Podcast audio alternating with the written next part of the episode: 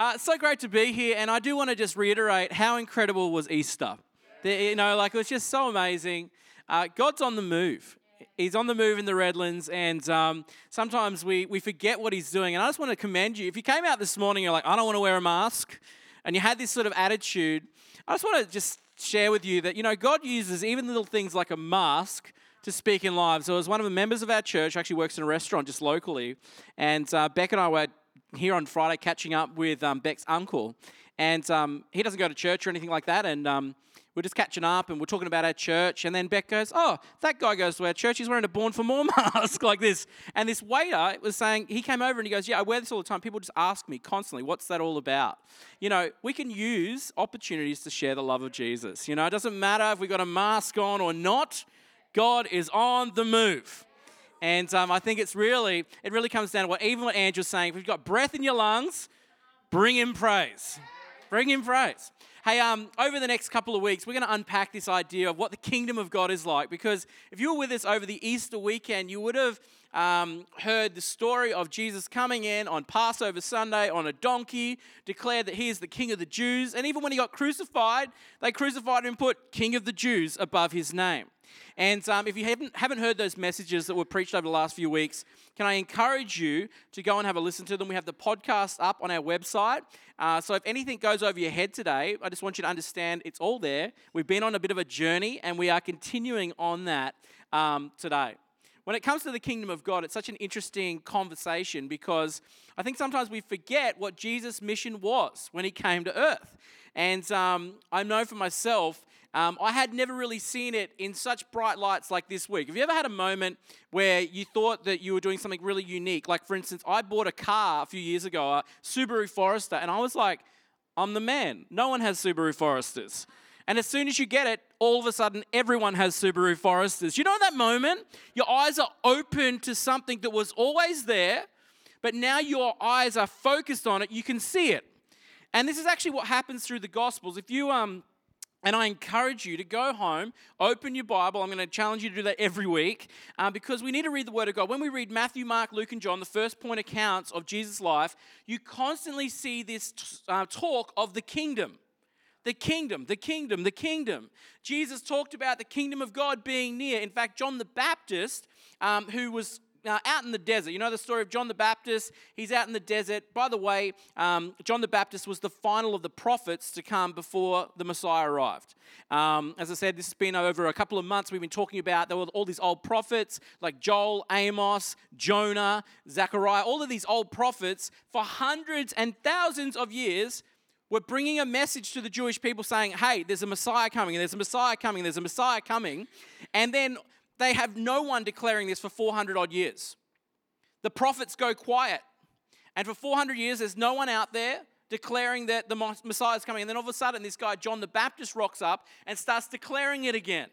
It's really fascinating. He's actually the final of all the prophets to do this. He's saying, Make way, clear the path. The kingdom of God is near. He's out in the desert. He's an odd looking dude. He's wearing camel hair, got a belt, eats locusts and wild honey. Um, and he has this, this message for the Jewish people. He's saying, repent and get baptized for, the, for your sins so you can be forgiven. It's a really interesting time in history, but he's talking about the kingdom coming. And what's fascinating is that everyone comes out to see John the Baptist in this new teaching. In fact, Jesus himself rocks up. Can you imagine you declaring, The kingdom of God is coming, it is near, and then it arrives? like, it's really fascinating stuff. I mean, this guy is out there declaring it. And I mean, there'd been stacks of prophets before him, and Jesus didn't rock up for them. And what we actually see in the scripture is in one in John 1 29, it actually says that John's out there declaring the kingdom of God is near, the kingdom of God is near. And then all of a sudden it says, John sees Jesus and he declares this Here is the Lamb of God who takes away the sin of the world. This is the one I told you about. He's there. I'm talking about the kingdom coming. He's just arrived. Bam. It's a really interesting story. And it says, he actually says that John declares, After me comes a man who ranks ahead of me. He's like, You thought I was good. He ranks ahead of me. Understand this. And he makes this statement because he existed before me. I didn't know him, but I came baptizing with water so he might be revealed, and all of a sudden, here he is. Phenomenal experience. What we've got to understand in this moment, though, we've got to grasp this moment. When Jesus arrived, the declaration of the kingdom is coming. Jesus was actually coming to show us what the kingdom was like. Jesus' whole mission was to give us a glimpse of where he'd come from. Jesus' mission was to bring the kingdom of God to earth. You know, there's constant scriptures to back this up. And as I said, I want you guys, today is just a foundation of this series, okay? So we're going to have to look at what this kingdom is because I think sometimes we forget the importance of the kingdom of God. We know that Jesus keeps pointing us to it. He's like the kingdom of God. You need to seek the kingdom of God. We know this for a fact because even in the, the Lord's Prayer, you've ever prayed the Lord's Prayer? It becomes a very religious, traditional prayer. But if you look at it in Matthew 6, verse 9 and on, it says, Our Father in heaven, your name be honored as holy, your kingdom come, your will be done on earth as it is in heaven. I'll read it again. Your kingdom come, your will be done on earth as it is in heaven. Jesus says, What's going on up there, bring it down here.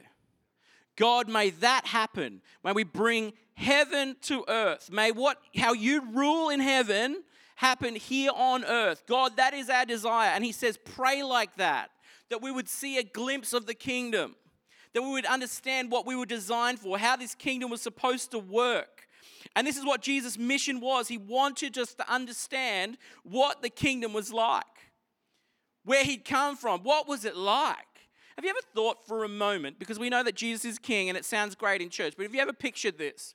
Imagine there are no kings, there are no presidents, there are no prime ministers, there is no queen, there's just Jesus the king.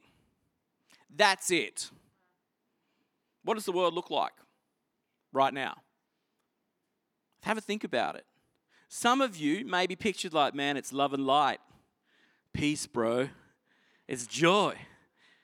You know, the hippies in the room are like, bring it back. You know, like, some of you might have pictured that, just love and light. I remember picking up a hitchhiker once, and he was a hippie, got in my car, and he goes, dude, your car is full of love and light. And I'm like, that's just Jesus. He's like, awesome, right? But here's the thing what does the king look like? What's the kingdom like? Maybe you didn't picture that at all. You just pictured a just king that brought justice on earth. The evil are put away, they are punished for their evil. All of a sudden, those that have been done wrong against, mate, they have been justified because the king brings his wrath. Maybe you pictured that. We need to understand that Jesus was repenting as well. He was, he was preaching, Repent, for the kingdom of God is coming. For the kingdom of God is near. He was preaching this good news. And it's actually really significant for us if you're a follower of Jesus, if you're a Christian, we really need to understand what the kingdom looks like. Because if we don't understand what Jesus was trying to bring to earth, we will be swayed by people's opinions constantly when it comes to truth, when it comes to moral standings, when it comes to how to treating the poor, how to work his mission. The list goes on and on and on. If we don't know what the kingdom looks like, we have no idea how to act to bring the kingdom to earth. And so we actually need a glimpse. I think it's really important to get a glimpse of what the kingdom looks like, to know what God's plan for us was like. And to do this, we actually have to go back, right back to Genesis 2. We need to go back to the Garden of Eden. And if you've never read the story, the beginning, I'm going to say it again and again and again. Pick up your Bible. I'm telling you, my heart, more than anything, is that we will have a church that loves their Bible, that actually knows what the Word of God says. So when you're at work, and someone throws a bit of a, a, a some at you and you have no idea, instead of just going, I don't know, you actually go, you know what? I actually know what the Word of God says. So I actually know what the kingdom's like. And so in Genesis 2, what we actually find is that God has made man. He also makes Eve to help man. And in the afternoons, God would come down and he would walk and talk. He'd be in relationship with Adam and Eve. He gave Adam a job to oversee the garden, but it was perfect uncorrupt. There was nothing wrong. It was a beautiful place. Nothing was between God and man. Nothing would separate them. It was unblemished. It was perfect. Now, we know the story, though, that there's a moment where Eve picks the fruit, eats it. The, one thing you can't do, Eve, don't eat that fruit. She goes, I'm doing it anyway. She eats the fruit, then she gets Adam to eat the fruit. And it says in the scripture that they, they realized that they were naked, so they hid. And this moment in Genesis 3, verse 8, I just want to start reading this. It says, Then the man and his wife heard the sound of the Lord walking in the garden at the time of the evening breeze, like he always did. Then they hid from the Lord among the trees of the garden. So the Lord called out to the man and said to him, Where are you? I love it how God's like, Where? He knows. He's just like, Where are you? It's like a kid with their eyes, like, I'm hiding, their, shut their eyes. You can't see me. And it says that Adam said this I heard you in the garden, and I was afraid because I was naked, so I hid. So God goes on to ask Adam how he knew he was naked. And we find out that this is the consequence of the disobedience of eating the fruit. As a result, Adam and Eve get kicked out of the garden, and from that moment, mankind's struggle begins. From that moment. You've got to understand that Jesus' arrival, his purpose was to restore the most important thing that was lost in the garden. And that's not for you to feel free naked, all right? Some of you are like at home nudists, you're like, bring it on, all right? And if you're one of those people, let me know before I have a pastoral visit. You know, like, I can see your eyes go, oh, it's me, you know? It wasn't about climbing trees and getting naked. The most important thing was to have close relationship with him. And he wanted to restore it, and Jesus wanted to show us how to be restored to him. You know, for thousands of years, God was trying to show his people this is the most important thing. But if there's one thing I know about us as people, we are slow, stubborn, and we want to do what we want to do because we know best. That's the reality. It's what we do. And we talked about this story not that long ago, the moment where the people are so over just having relationship with God, they say, Give us rules. Just tell us what to do, and that's easier. So God gives them the Ten Commandments. And I must admit, when I think of the Ten Commandments growing up, I used to always think of it like the fun police. Like, you know, God's just given us rules. You can't do this, you can't do that, you can't do that. And you kind of have this picture of an angry God that went, don't do this. But actually, God gave these rules to the people out of love. The heart behind it was if you don't know which way to go, you are going to be entangled and hurt and broken. It's going to end up getting messy. So he gave the Ten Commandments to them. The people started to obey them right up until Jesus, this was their example of what the law would look like. This is what they tried to stick to, this Mosaic law, they call it.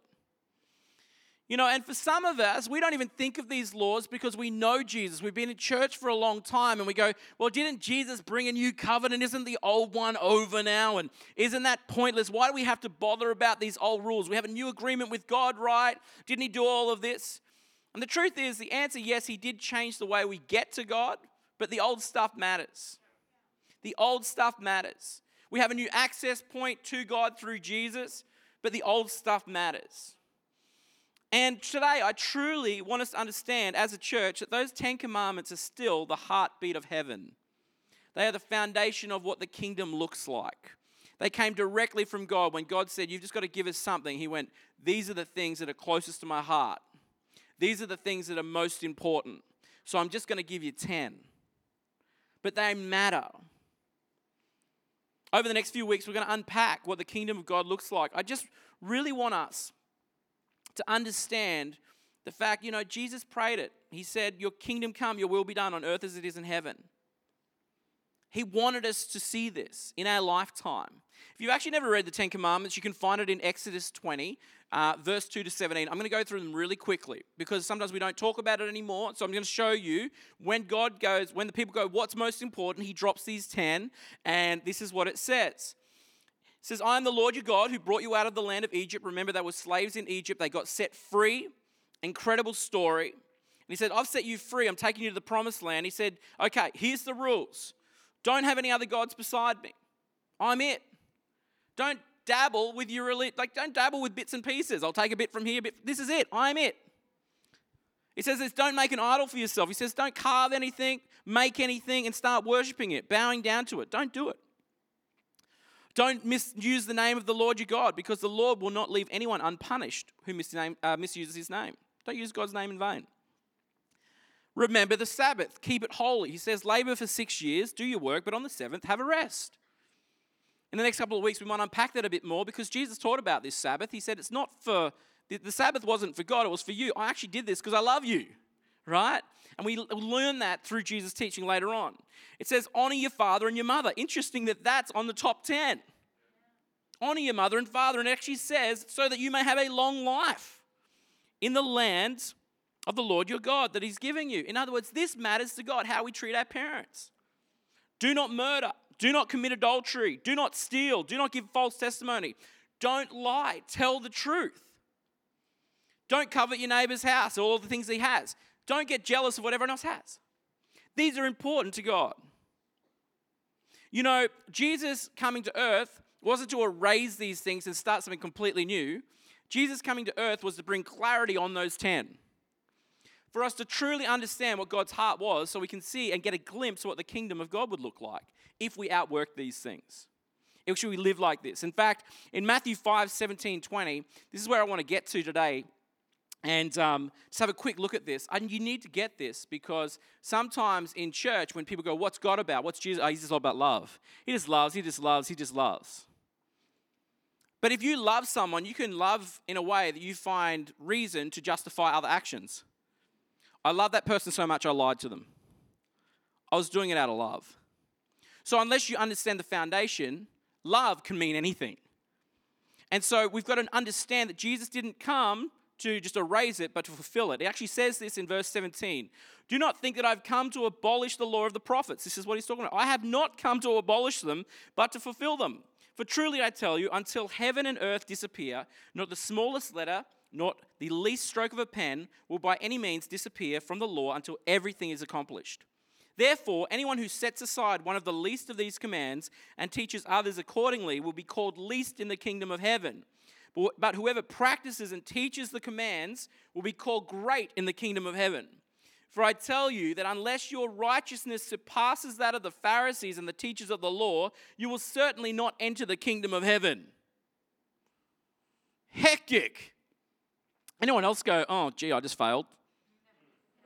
Like, what? Like, if you read this, sometimes you can read this and go, oh my gosh. I remember reading this. I, I, must admit, in my teen years, I read this and I was thinking, for I tell you that unless your righteousness surpasses the Pharisees and the teachers of the law, won't you, you won't enter the kingdom. And I actually wrote myself off. I thought, man, there's no point me following God. Jesus, there's no way I can do this. But you've got to understand this scripture in its context. That's why it's important to understand the Word of God and not just read a passage and go, you know. The context of this is the Pharisees and the teachers of the law at that time had completely lost their way. That's why John the Baptist was saying, Repent. Repentance means you're doing religious duty, turn around and start following God again. Right? And so, what they were doing at this time, when John sees the religious people come out into the desert, he actually yells at them, You brood of vipers.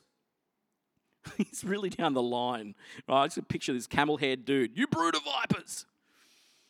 And he said, Show me the fruit of your religion. In other words, he's like, You think that you are righteous. You think you're well with God, but I don't see any fruit. I don't see any proof that you follow God.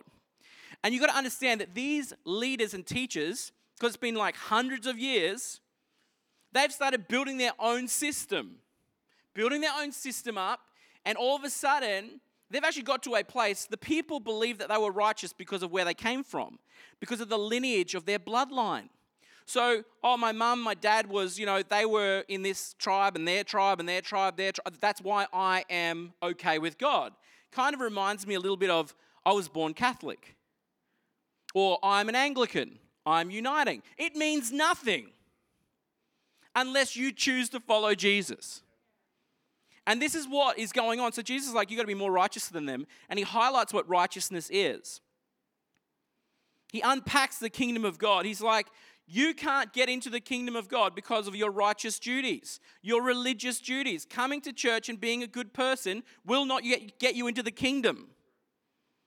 Because Jesus not only was declaring the kingdom was coming, he was actually putting an invite out to us to come into the kingdom. And he's like, You will never get there by your religious duty. You will not do it.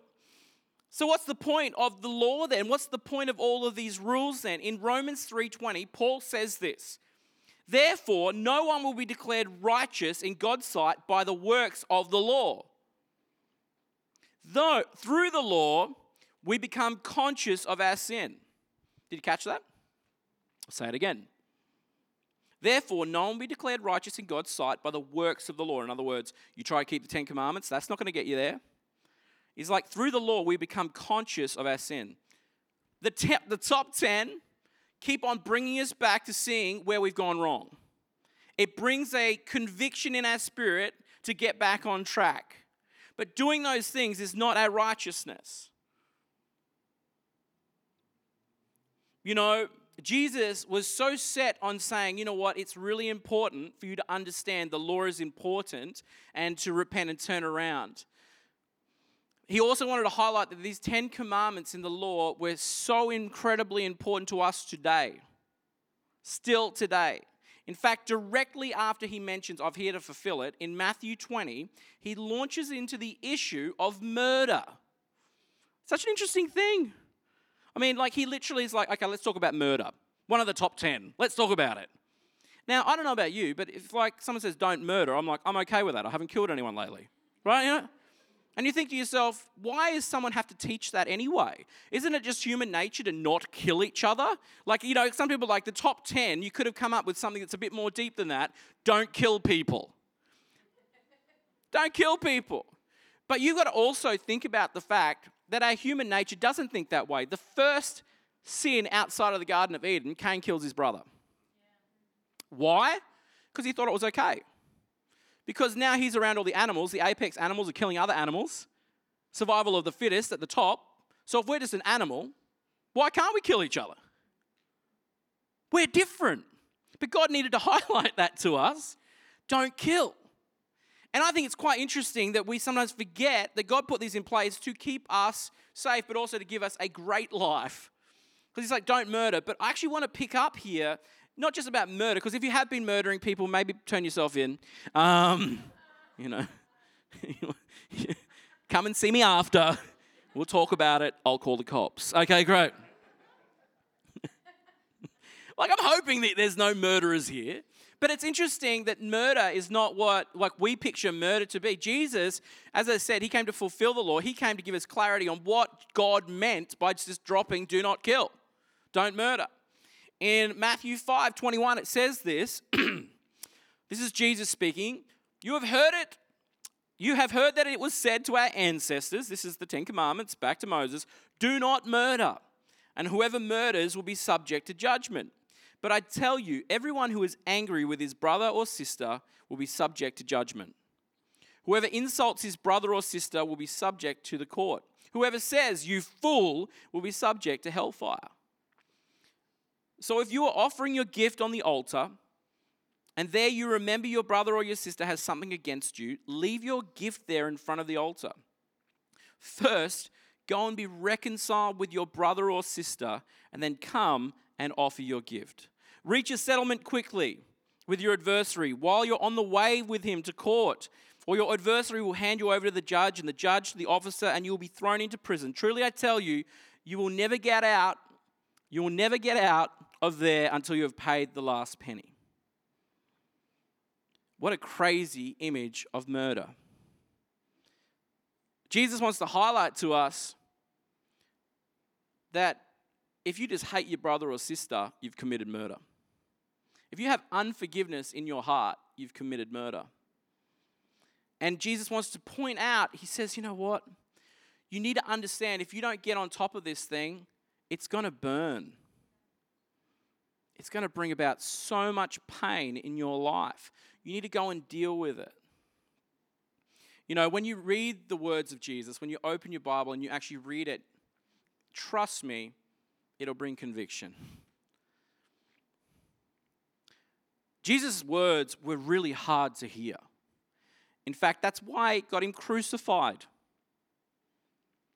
His words got him crucified because they were so hard to stomach.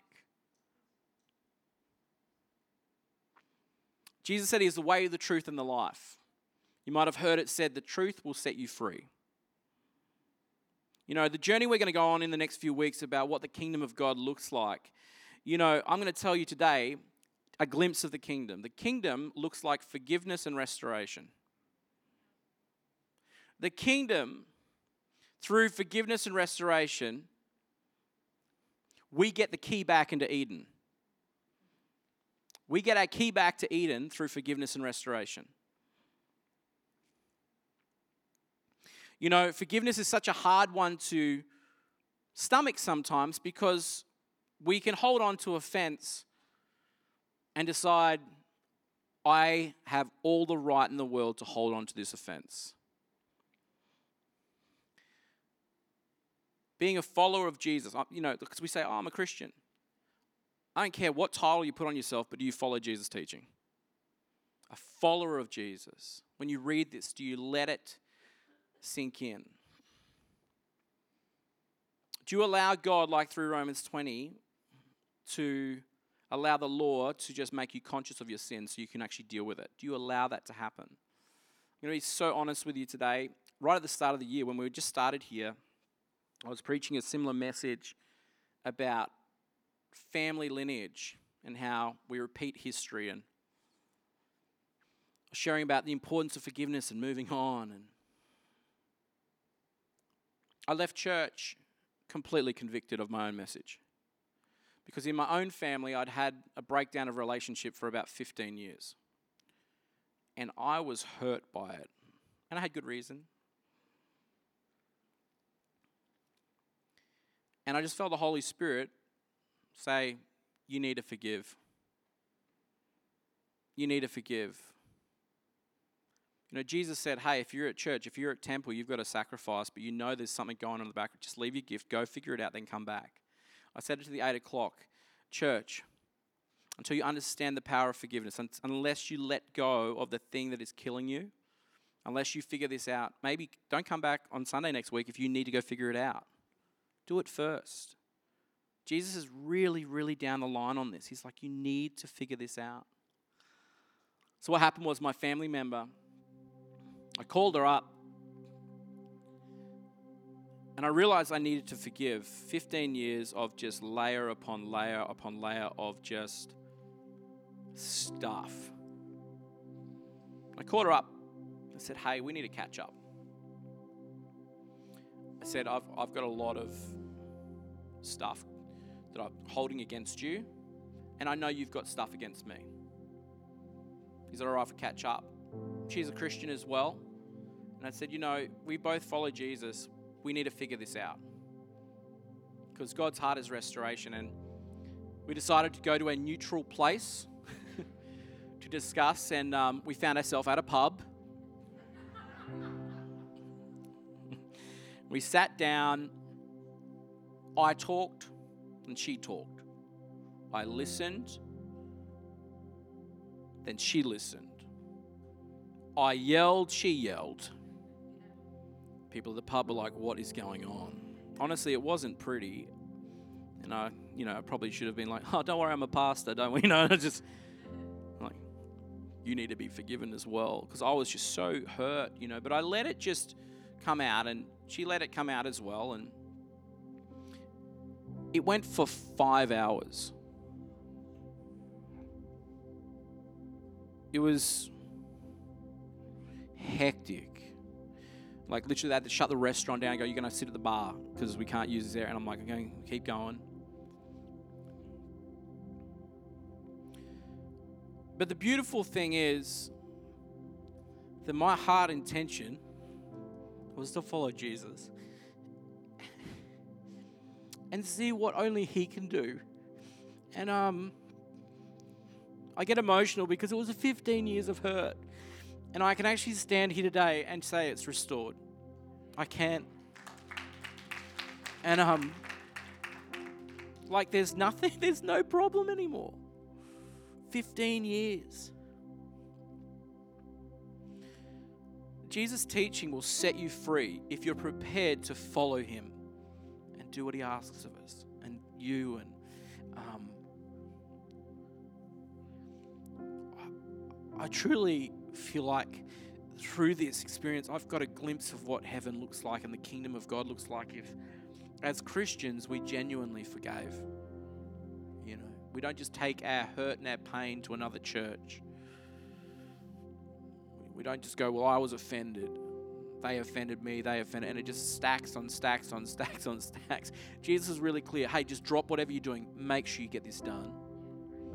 So I can set you free and you can get a glimpse of what you were made for. Can I tell you, if that is a glimpse of Eden, I want more of it. It is literally, it's restored our family. It's, it's actually really cool. And I'm not saying that out of pride. Like, look at me. I genuinely, it was hard. And um, I had to humble myself as well because I, I was a big part of the problem. It's interesting in Matthew 6:12 when Jesus teaches us to pray, not only does he say, Your kingdom come, your will be done on earth, he says this. He actually says, Pray this and forgive our debts, our sins, our problems, as we also forgive our debtors, those that have sinned against us. It's interesting that Jesus just assumes if you follow him, you've already forgiven. If you follow him, you've already done the forgiving. You're now just praying, Forgive us. We've already done our forgiving, we've already been there. That's crazy.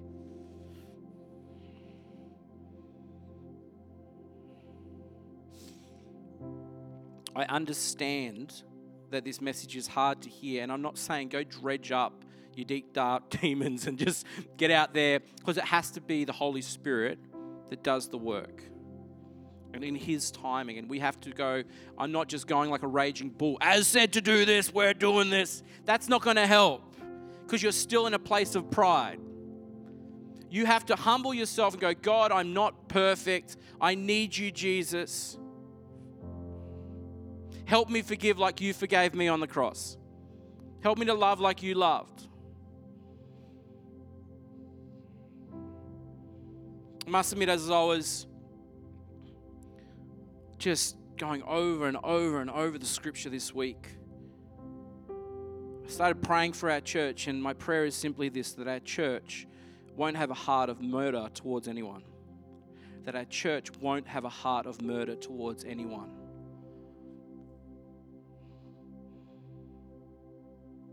That we will learn to forgive those that have sinned against us.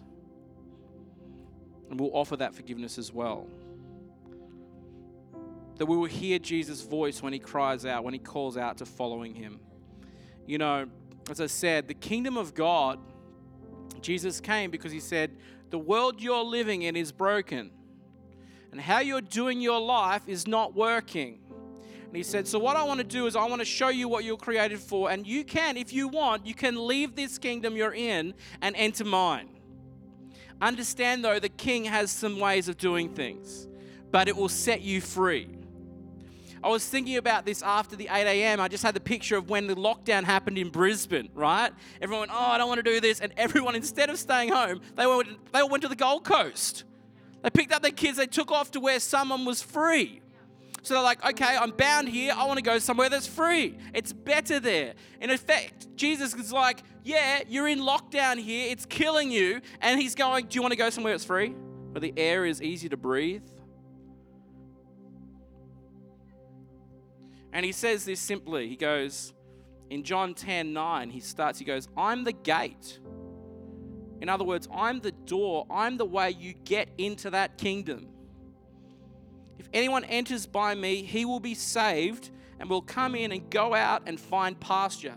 In other words, when you come into my kingdom, you will find the peace you've been looking for. Pasture represents rest, peace, restoration. Come through me to find it. Jesus is the door, He is the gate. He's waiting for you just to say, I want to enter into your kingdom. It goes on and says, The thief comes only to steal, kill, and destroy. There is an enemy that wants you to live with a heart of murder. He wants to destroy you. Then Jesus goes on, he says, I have come so that they, that's you if you want it, may have life and have it to abundance. You will live how you were always designed if you're prepared to enter my kingdom and sit under my kingship.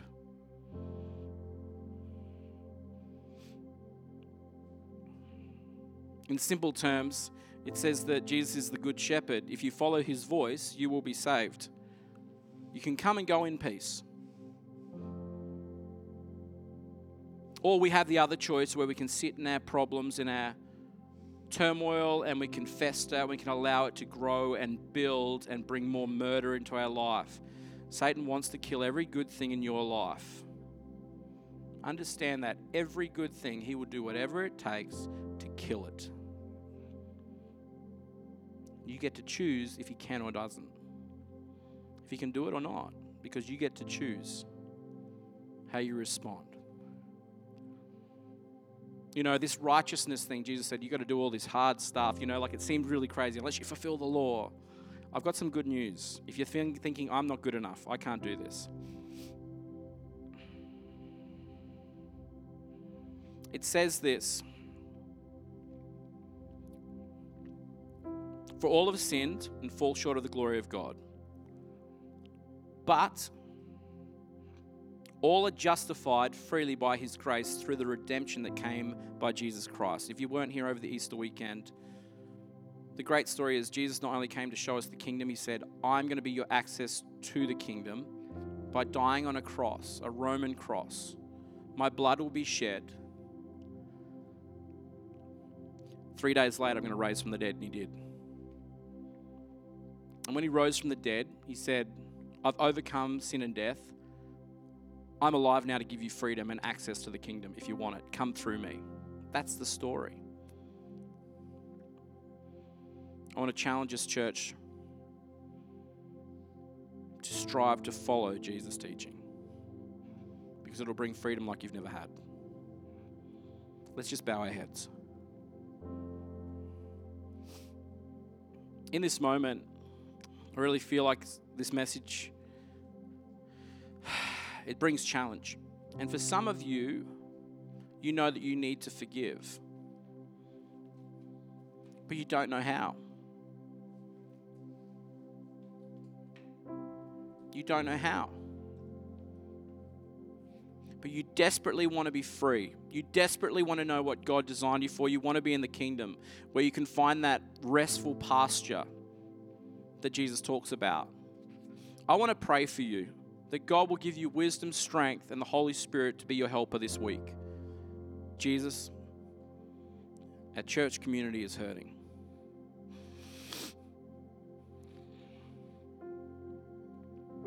God, we've held on for too long to the things that kill us.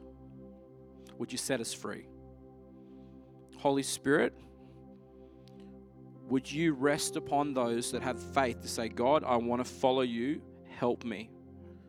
God, would you give words of wisdom to those that decide to reach out to those that they've had a grudge against?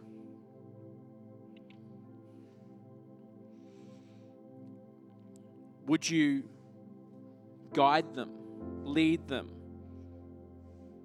give them a supernatural ability to have grace on their words, that it might bring life and not death? so that each and every person that steps in this space this week will be set free, free indeed, never to return, to experience what your kingdom is like. Amen. Thank you for taking the time to listen to our podcast. We believe this message will inspire you into greater intimacy with Jesus, relationship with others, and influence in your world. If you would like to know more about us, you can visit us online at www.elevationchurch.com.au or alternatively pop into our Redlands location.